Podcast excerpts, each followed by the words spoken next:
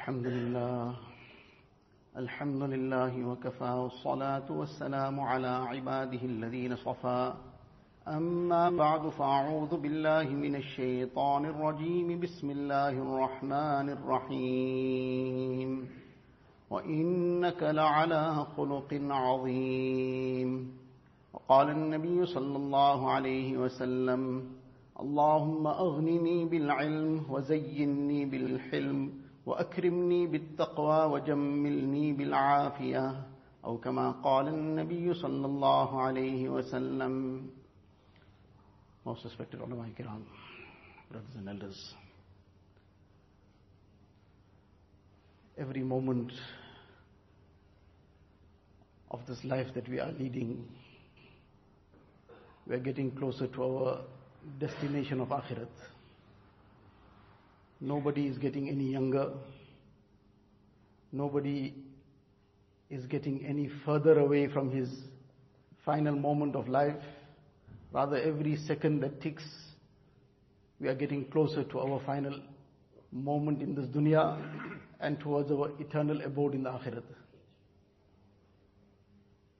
This consciousness is what we are required to have, what the Quran Sharif, right from the beginning till the end, emphasizes upon us, what Rasulullah has emphasized upon us. And it is only this consciousness of akhirat that will enable a person to do what he's supposed to be doing, to refrain from what he's supposed to refrain from. Minus this consciousness of akhirat, then there is nothing to stop a person from doing any vice, and there is nothing to really motivate a person towards any good. So this is something that we have to keep reminding ourselves of. Right from the beginning of the Quran Sharif, we are reminded of this. Maliki Yawmiddin, the day of judgment. Allah Ta'ala is the master of the day of judgment. And then, وَبِالْآخِرَةِ هُمْ يُوقِنُونَ Right at the beginning of Surah Baqarah in the first ayat. وَبِالْآخِرَةِ هُمْ يُوقِنُونَ And they have this yaqeen and conviction in the akhirat, in the hereafter. And then throughout the Quran Sharif is this theme of akhirat. Among other basic themes is this theme of akhirat, ma'ad, this hereafter. So this has to be established so deep down in the heart that before everything, one's hereafter flashes in front of one. Before any, any word, one's akhirat comes in front of, comes in front of one. Before any deed, one's qabr flashes in front of one. Before any kind of deal that a person does, the accountability on the day of Qiyamah comes in front of him. And when that would become the case, and this is why Rasulullah has emphasized it in these words, that أكثروا ذكر هازم اللذات الموت excessively remember that which will cut off all pleasures, all the leisures and pleasures of dunya, and the things that people plan for so much in advance. I'm going to go here, and I'm going to go there, and I'm going to have this fun, and I'm going to do this and that and the other. All the kinds of long-term planning of entertainment. One is a person is doing some kind of arrangement, planning in a reasonable manner, for whatever his needs might be. There's no harm in that. But the long-term planning of entertainment, which has become a culture that is permeating our society at every level, this kind of long-term planning of entertainment, this too creates this ghaflat and makes a person become unmindful of this akhirat. And to the extent that this akhirat goes further away from our hearts and minds, to that extent we start planning even further for entertainment. So nevertheless, this is something that we have to keep pondering over, keep reminding ourselves of the temporary nature of this world and that we are heading very, very fast towards our abode of akhirat. We have to prepare for that and in order to assist us to get safely across. This is what Allah Ta'ala has provided for us, the guidance of the Quran Sharif and the guidance of Rasulullah Sallallahu Alaihi Wasallam that in this way a person would be able to move in a correct manner, move in a safe way through this journey of dunya and reach the abode of Jannat safely inshallah. So among the many, many things that are the advices that we have been given in the Quran Sharif, in the Sunnah of Rasulullah sallallahu alaihi wasallam, many advices were given to us by Nabi sallallahu alaihi wasallam in the form of those beautiful du'as that he made. Very concise du'as. Those du'as are du'as and at the same time they are ta'limat. Those du'as are lessons. And they give us very, very deep lessons. So one is to be engaging in these du'as, to be including these du'as when we are begging from Allah wa ta'ala. And that should be a part and parcel of a mu'min's life daily. That he talks to Allah ta'ala. Many a times we have a lot of things we want to, say we want to offload somewhere. Somebody has done us down, maybe we want to offload that somewhere. Somebody has hurt us in some way, we want to offload that somewhere. Somebody treated us badly. So that we're finding some kind of outlet to vent it. And sometimes there has been some loss. There has been some suffering. We want to vent that somewhere. We want to offload it somewhere. There is no better place to offload it than in front of that being who has the control of whatever has happened. And this is insan's fitrat. He wants to shed some tears sometimes. He wants to offload that tension of his, that what has become a mountain over him sometimes. But there is no better place than shedding those tears in front of Allah Ta'ala. Because who can do anything for us more than what Allah Ta'ala can do? Anybody does anything to will be with the permission of Allah Ta'ala. So this is where a person has to cry his heart out to Allah Ta'ala. Cry his heart out for his akhirat, because that's where we're heading for. This is a very temporary place. So first and foremost to cry our hearts out to get the safe passage to akhirat. And together with that, whatever our needs of dunya are, that too we will ask Allah Ta'ala. And everything we have to ask from Allah Ta'ala. So this is something that should be part of our lives, daily dua. And in the life of Rasulullah sallallahu every day of his life, we'll see how much of time was dedicated to dua and begging Allah wa ta'ala. So in any case, this is one of those beautiful, very concise du'as that Nabi sallallahu alaihi wasallam made and which was talim, which was a lesson, which was advice to us that what should we be thinking about, what we should be asking for, what we should be focusing on inculcating within ourselves. So this is that lesson that we are getting in this dua. So in this dua, there are four things that Nabi Islam asked for. The first thing Nabi Islam asked for, Allahumma aghnini bil ilm. Ya Allah, grant me or make me wealthy with ilm. This is the real wealth. A person can be a pauper in terms of monetary value. He might not earn, not own two coins to rub one another against one another. But if he has the wealth of ilm, then he is very wealthy. And a person may have all the wealth of the world, but if he is deprived of the ilm, at least that basic ilm which enables him to obey Allah Ta'ala. And then the more that he gains in terms of ilm, the better for him. But if a person doesn't even have that amount, then regardless of how much he might own in front of the whole world he might own, he is extremely poor. He is a complete pauper. The reality of that will open out on the day of Qiyamah. That who had the wealth and who was a pauper. So the real wealth is the wealth of ilm, knowledge. So one is that we are being taught in this, that if you are asking for something, there is something to be desired, something to be acquired, a person asks for something that he should be having, somebody wants something, then he'll ask for it. So we are being told to ask for it, which means we must make an effort to acquire it also. But everything is to be acquired in the correct manner, from the correct source. A person wants to become a farmer, he won't go sit in medical school. And a person wants to become a doctor, he can't go to the agricultural school. He's not going to become a doctor. He'll become something else, whatever he'll become. So this is the same, the same principle applies that when it comes to ilm, the ilm has to be acquired from the correct source. the first and most primary source of ilm was direct teaching. Rasulullah taught the Sahaba Ikram directly, one on oh, one, or in a gathering. But they received that ilm directly from him, face to face, heart to heart.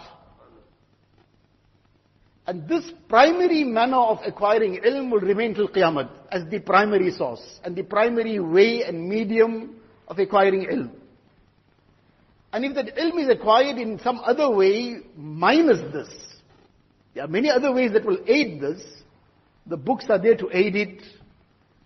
The various other mediums that are within the limits of Shariat are there to aid it. But if this is taken out of the equation, that direct face to face, heart to heart transmission of ilm. Move that out of the equation and then put everything else in place. That would become a means of deviation. And this is what is happening over and over again. That somebody has found some social media as the source of, primary source of his ilm. Somebody has found Google as the primary source of his ilm. That ilm is just in inverted commas, information.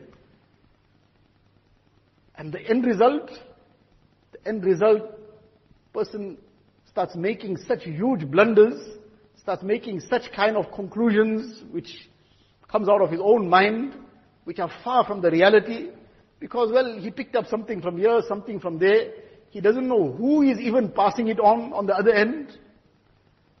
Many a person has Googled something, some beautiful website comes up, and then the beautiful website presents everything in such a uh, wonderful way, very eloquent, very well presented. But then somewhere down the line he came, he realized it's the Shia website.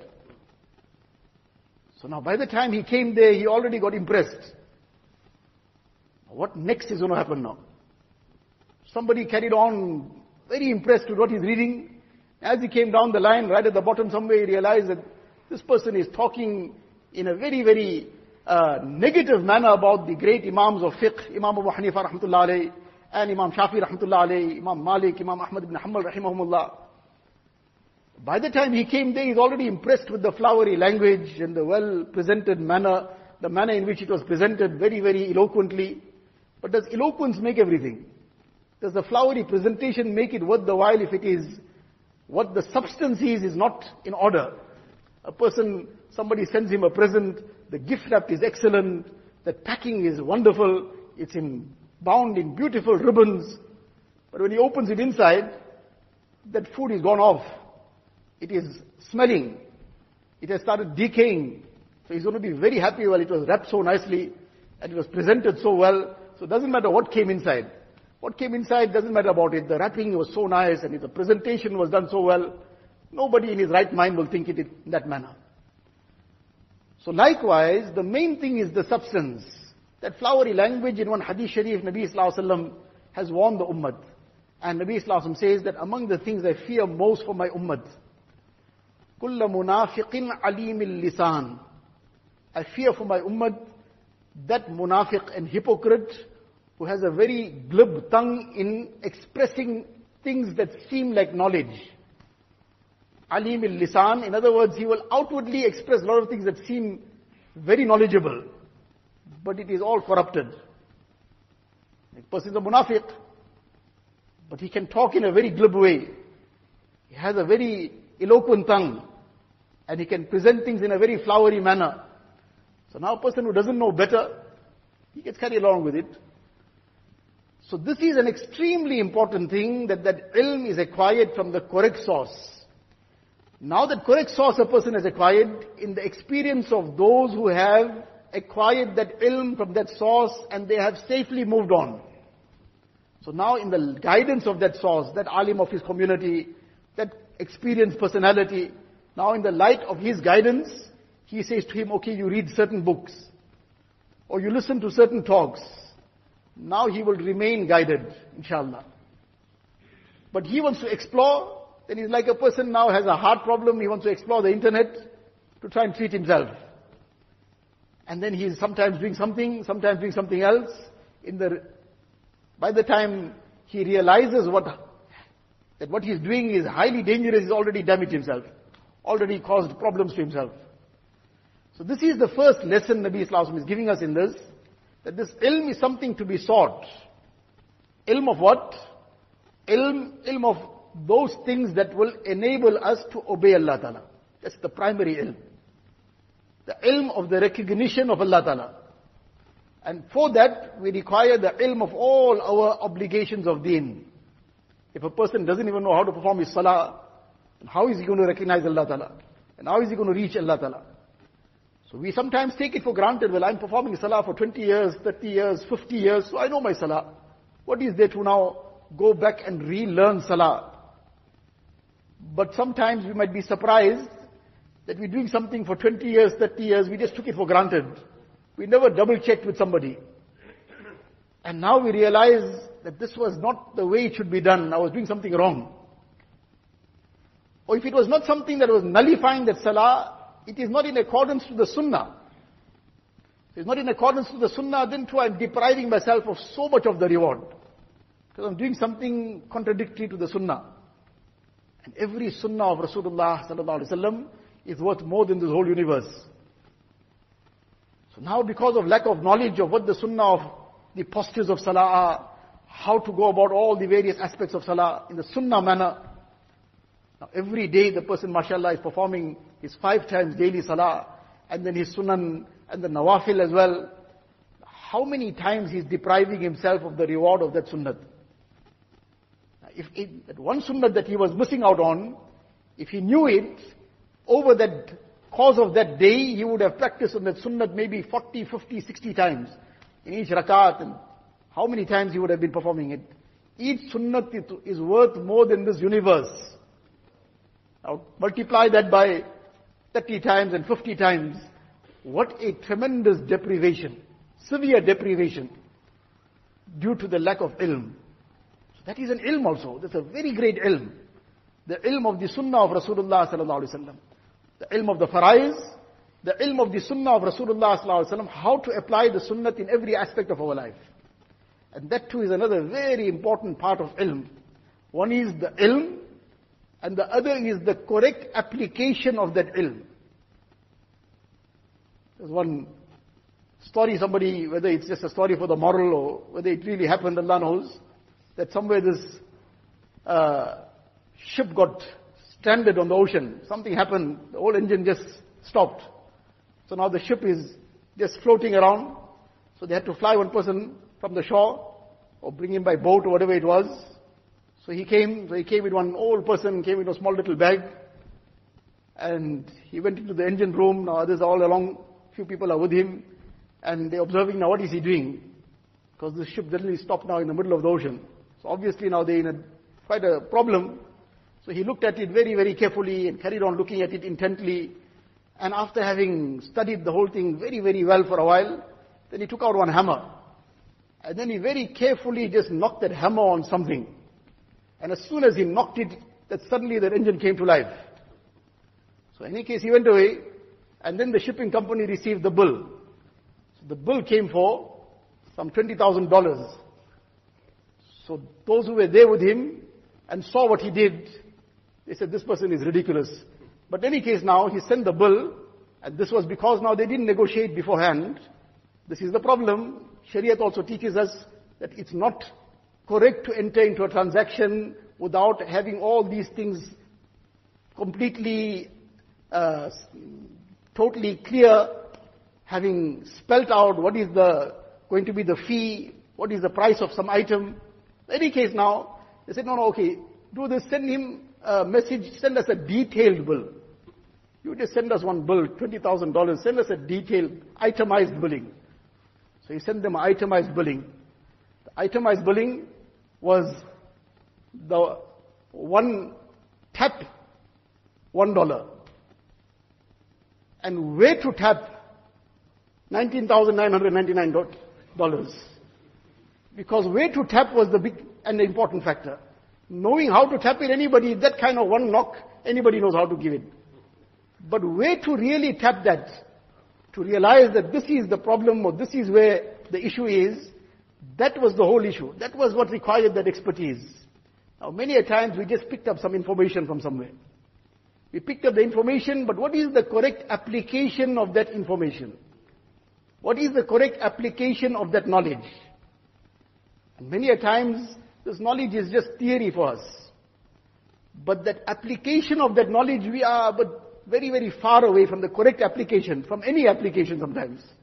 Just to understand this application of that knowledge, the one incident of one of our great Akabir, Hazrat Miyan Asghar Hussain Rahmatullah alayhi, who was one of the senior ustads of Darul Deoband. So, Hazrat Mufti Shafi Sahib Rahmatullah alayhi, he mentions this incident, and he says that one day we came to visit him, Mufti Shafi Sahib Rahmatullah alayhi was his student, so he says it was just, uh, the rainy season had just started, so now he was busy mending his walls, his mud walls, the house was made of mud walls. So now every time, every rainy season, those mud walls would start now crumbling or whatever. And every year it had to be repaired and replastered, plastered with that same mud wall, mud mixture. So he says, I said to him that every year this is the same thing that you have to keep doing and all the time and effort that goes into it. And then every year you're going to spend something to now repair this wall. So if instead of repairing this mud wall again every time, spend a little bit more and put a solid structure, it'll cost you a little bit more. That saving that you will make now in the long term, in a few years time, that'll get covered up too. What you spend now will get covered up in a few years. And you'll get saved from all this labor. And all this work now every year to keep doing this. So first he said to him, MashaAllah, what a wonderful suggestion. See, I'm gone old now, I can't even think. Such a simple thing, my mind can't think about it. I'm gone old now. That was now just to make him start focusing differently first. And then he said to him, look, look around you. Look at this whole neighborhood. That this neighborhood that I'm living in, everybody's homes here are the same. All are these mud houses. And now in the midst of all this, I am going to build a solid structure. One is if a person is living in another area, that's another issue. I'm living here. In the midst of all this, I'm going to build this solid structure only. So every day, the people around, they are going to keep looking in this direction. Somebody's walking out of his house, he's going to see my place. Somebody's going to pass here to get to his house, he's going to see my house. And in this whole place, one house is the solid structure. What is going to be the effect of this? They're going to be hurt. They're going to be feeling now, we are deprived of this. That in our community, in our neighborhood, somebody's got this, but I don't have it. So I'm not prepared to give this taklif to anybody. Now this lesson of consideration, which we are taught in the Quran Sharif, in various lessons in the Quran Sharif, in the hadith of Rasulullah sallallahu alaihi wasallam, but the application of this consideration is what we are learning in this incident. To know that knowledge, mashallah, is excellent. But the application of that knowledge is what these people taught us. And they learnt it from their seniors. This came all the way down from Rasulullah sallallahu alaihi wasallam, who was the embodiment of the application of deen. So now one is to learn it, but the other is to apply it correctly. And without that correct application, then a person will finish off somewhere else. Person has learned. One is learning the masail of business. This too is an extremely important thing. Just as we have to learn about, about our ibadat, we have to learn about the masail of business. A person has to earn his livelihood. So he's got a business. How to conduct that business correctly. And the ilm of those aspects that pertain to his type of business. Sayyidina Umar radiallahu ta'ala an, he had passed a decree that nobody is allowed to trade in the bazaar of Medina Munawwara until he has learnt the masail of his business or his trade. Till he hasn't done that, he's not allowed to trade here. Because that incorrect trading is going to contaminate that income. And that contaminated income is going to then be consumed. That is going to create corruption. Corruption in amal. Then a person's heart and mind is going to be inclined to all kinds of evil and vices. Then he's not going to be able to look after his gaze. He can't control his tongue. He can't keep his ears away from listening to haram and his heart is immersed in all kinds of haram fantasizing and filth. And often this is the result of that contaminated consumption. Ya ayyuhar rusul kulu min at-tayyibat wa amalu salihah. Allah Ta'ala gave the command to the Anbiya alayhi salatu wasalam, eat the pure things and do righteous actions. that both are linked. So now to learn the masail of trade, the masail of commerce, to find out this is my kind of business, what are the masail that pertain to it? To learn what is the spirit of business for a mu'min. How does he conduct his business with the right spirit? One is with the right manner, that he's not uh, engaging in any haram transaction, he's not indulging in interest, there's no fraud, there's no corruption, but what is the spirit of business for a Muslim? Now, this is another whole subject on its own. But this is summed up in one hadith sharif of Rasulullah sallallahu alaihi wasallam that rahimallahu rajulan samha wa idha ishtara wa idha iqtada. Nabi Islam is making dua. Dua for that person. May Allah Ta'ala shower His rahmat. Can we imagine some buzurg gives us some dua how elated we become. MashaAllah, what a wonderful thing. I am so fortunate. Such a great personality came and I got his dua. This is a dua of Rasulullah sallallahu alaihi wasallam. Rahimallahu rajulan samhan. Allah Ta'ala have mercy and Allah Ta'ala shower His rahmat on the person who is very easy going. Very easy going. إِذَا بَاعَ وَإِذَا اشْتَرَى وَإِذَا اقْتَضَى He's selling, he's easy going. He's not trying to squeeze out the last drop from the buyer. And when he's buying also he's easygoing. He's not trying to now squeeze the seller in such a way that he gives him the least that he can get away with. And when he is now asking for his payment, then too he's easygoing. Now this is the spirit of deen in that business Now as we started off right from the first point, that every second we are ticking, every second that is ticking, we are hastening towards the abode of akhirat. So now when that is the end result, when that is the final destination, so now all this must aid towards getting to that final destination in a manner that we get immediate passage to Jannat. So it's not only what is in the masjid that's going to help us to get there. Otherwise sometimes what is happening in the masjid will assist us. And what we do outside the masjid might become a major barrier. What we do outside the masjid might wipe out everything that happened in the masjid and give it away to somebody else. Because of the way that we lived our social life, because of the way that we conducted our business, because of our dealings being incorrect, because of our akhlaq and character being incorrect. So all that we did in the masjid and all that tahajjud that we performed at night, and all that tilawat, everything in a silver platter will be giving it away to others. And doesn't finish off on that. Allah forbid we might end up taking their sins on our head. So the ilm, the knowledge of how to do something correctly, the knowledge of what is the spirit of that action. We have to learn the knowledge of salah, acquire the ilm of how to perform that salah correctly, and then the spirit of that salah. That this salah should be connecting me with Allah Ta'ala. Unfortunately, we come into that salah without disconnecting ourselves from dunya. So we start off that salah also with all the connections of dunya with us. Our heart is still very deeply stuck in there. And our mind is still running in the same thing. And we are in a haste to get back to it. That there is no time for that salah also. It's just now to get done with it. So that's far away from the spirit of that salah. So one is to learn about the masail of salah, how to perform the salah correctly. To learn about that spirit of salah. One is to learn about what are the masail of nikah. That how does that nikah get performed? Okay, I will have, I will have to, the proposal and acceptance will have to happen in the presence of two witnesses. Okay, what are the rights of each spouse? What is the responsibility of each one on the other? So mashallah, that is a masail. But then the ilm of the spirit of that nikah. What is the spirit of this? That it should be bringing about that sukoon. ومن آياته أن خلق لكم من أنفسكم أزواجا لتسكنوا إليها.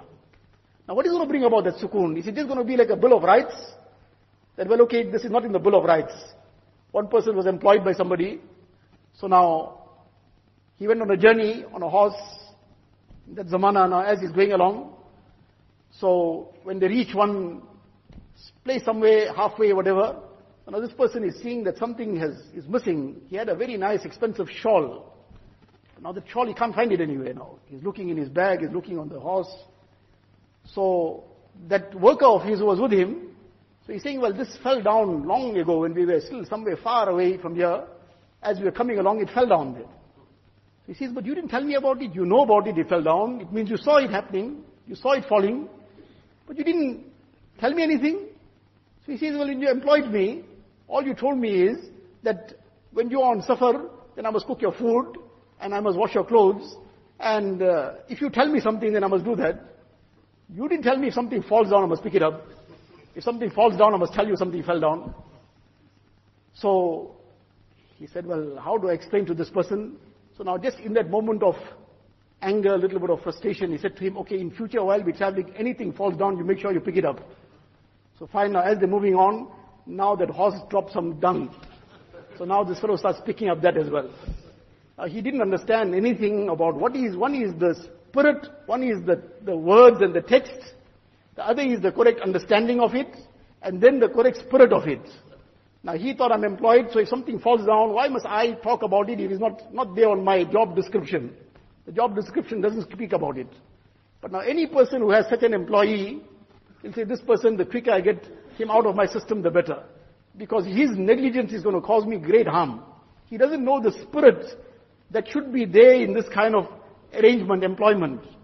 Likewise, that nikah, there is a spirit. One is the letter of the law, but there's a spirit in it.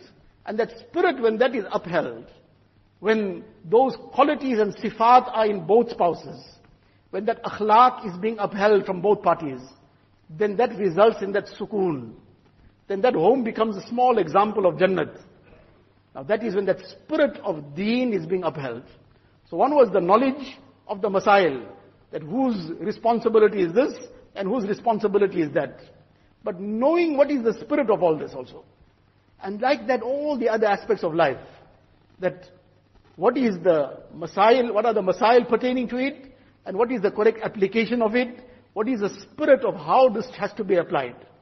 Nevertheless, this was the first part of the dua, and this is the whole ocean in itself that Nabi Sallallahu Alaihi Wasallam has given us, Allahumma aghnini bil ilm.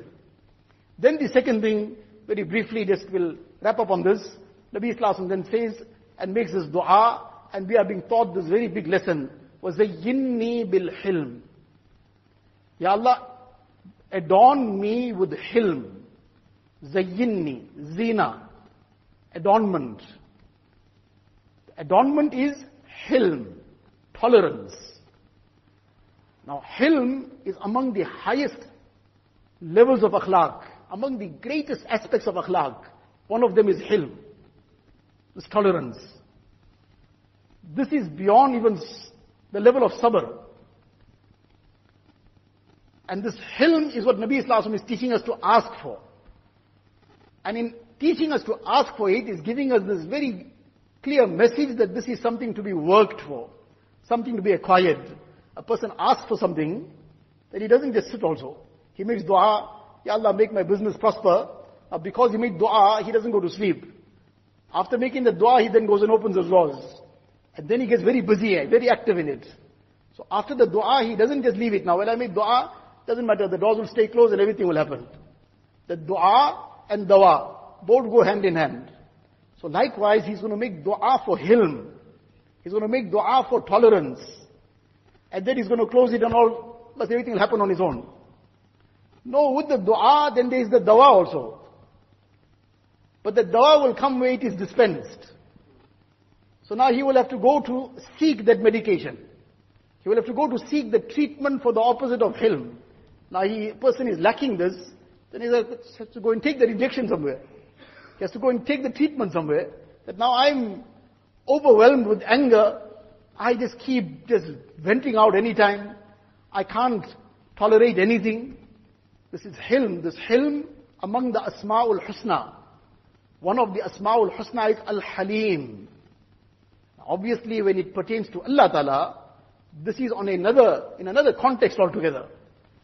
But what is this meaning of Al-Halim? The same attribute which Allah Ta'ala wants us to also adopt. Obviously in our context. But Al-Halim, the attribute of Allah Ta'ala, Al-Halim refers to that Allah Ta'ala, His servants blatantly disobey Him, break His commands, use His ni'mats and bounties to disobey Him. He blessed them with those eyes. And now that eye which Allah Ta'ala wishes in that one split second, a person can lose that sight. In that one split second, that finger can get paralyzed. In that one split second, that hand can just go limp and that phone can fall and crash. He's using that strength Allah Ta'ala gave. That strength came from the food Allah Ta'ala provided. That finger Allah Ta'ala is making it operate. That sight Allah Ta'ala blessed him with. And he's doing all this blatantly in front of his creator. But Allah Ta'ala is Al-Halim. Allah Ta'ala gives respite. My banda will make tawbah just now. My banda will repent. He'll come back. Now he is blatantly disobeying Allah Ta'ala. And Allah Ta'ala is giving him respite. Allah Ta'ala is not taking him to task instantly. Now we become perfectionists. Dare anybody do something how, other than the way that we are wanting it. And if somebody does it in some other way, you know, I'm a perfectionist. I won't accept anything lesser. But how perfect are we in our obligations to Allah Ta'ala? How perfect is our salah? How perfect is our ibadat? How perfect is our restraining ourselves from sin? And yet we are perfectionists when it comes to others. And dare anybody cross our line? And how much we have crossed Allah Ta'ala's lines? And how deep and far we've gone into the disobedience of Allah Ta'ala. And Allah Ta'ala's tolerance and clemency, that He has still held back that azab. My servant will come back just now. He'll make tawbah. Now that is that tolerance that we are being taught. And this Nabi Wasallam is giving us this talim in the words wazayyinni bil hilm. This is an adornment. This is what beautifies a person. The external adornments, how long? Somebody comes with the best adornments and just got married now, came with the best adornments. But then suddenly the person's character now is coming forth. So is that adornments and that external beauty and all that going to make any difference now? Person is going to want to run from here. His heart is going to be shattered. That what, what I do, what I got myself into. So the issue is that the real adornment is the internal adornments. The adornment of akhlaq. And among the aspects of akhlaq is this very great aspect of hilm, this tolerance. We look into the life of Rasulullah the lives of the Sahaba ikram, the lives of the awliya of the ummah, and we'll see this very prominent quality and attribute in their lives, the aspect of hilm, of tolerance, what not people did to them, what not was said to them, and they just carried on like nothing happened. Hazrat Bayezid Bustami rahmatullah he is walking, it's the day of Eid, in his clean clothes, and now readied himself for Eid. And now as he's walking past, somebody from an upper story, they just clean, cleaned the house out, swept everything, some ash and whatnot, and they just threw it off. Because now they're not concerned about, no consideration, what's going to happen to anybody down. And it all fell onto him. So now that it fell onto him, now what? Day of Eid, his clean clothes, and now this ash falls onto him. So that Masihullah when he explained this incident, he explained it in these words. He says that he brushed his clothing and he said, Chal, chal, what you worried about? You were deserving of fire to fall upon you. Only ash came. You should make shukr. Chal, chal, meaning what you worried now? What you make, want to take offense for? Go ahead now, move, carry on. Now this was that, the result of that hilm. The person without that hilm, at that moment, what not will happen? That person rained ash down, he'll rain fire up. And what not will happen, what not will get burned down in that moment. But when there's that hilm, he'll be able to digest things. He'll be able to take things in his stride. He'll be able to move ahead without getting caught up in all these small, small issues that keep coming up in life. Life is dunya is dunya. Dunya is not jannat. Dunya is dunya. There are challenges in dunya.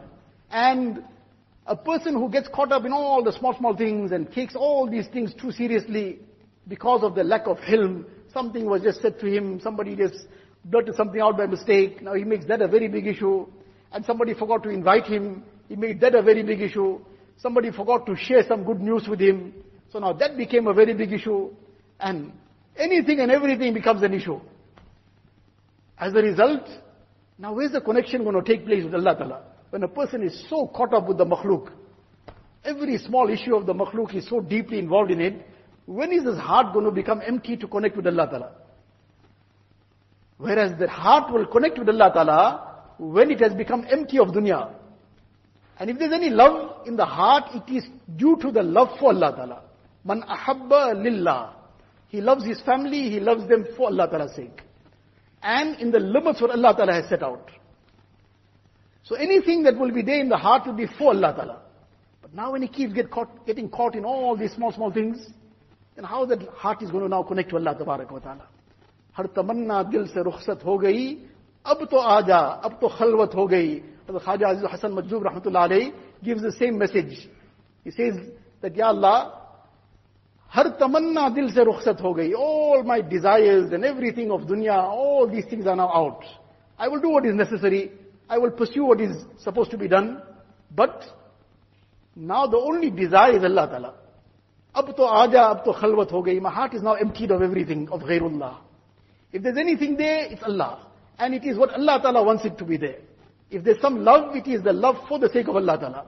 If it's a love for one's children, it's for the sake of Allah Ta'ala. The love for one's family, for the sake of Allah Ta'ala. Then this heart will connect to Allah Ta'ala. And what will assist in that? This aspect of hilm.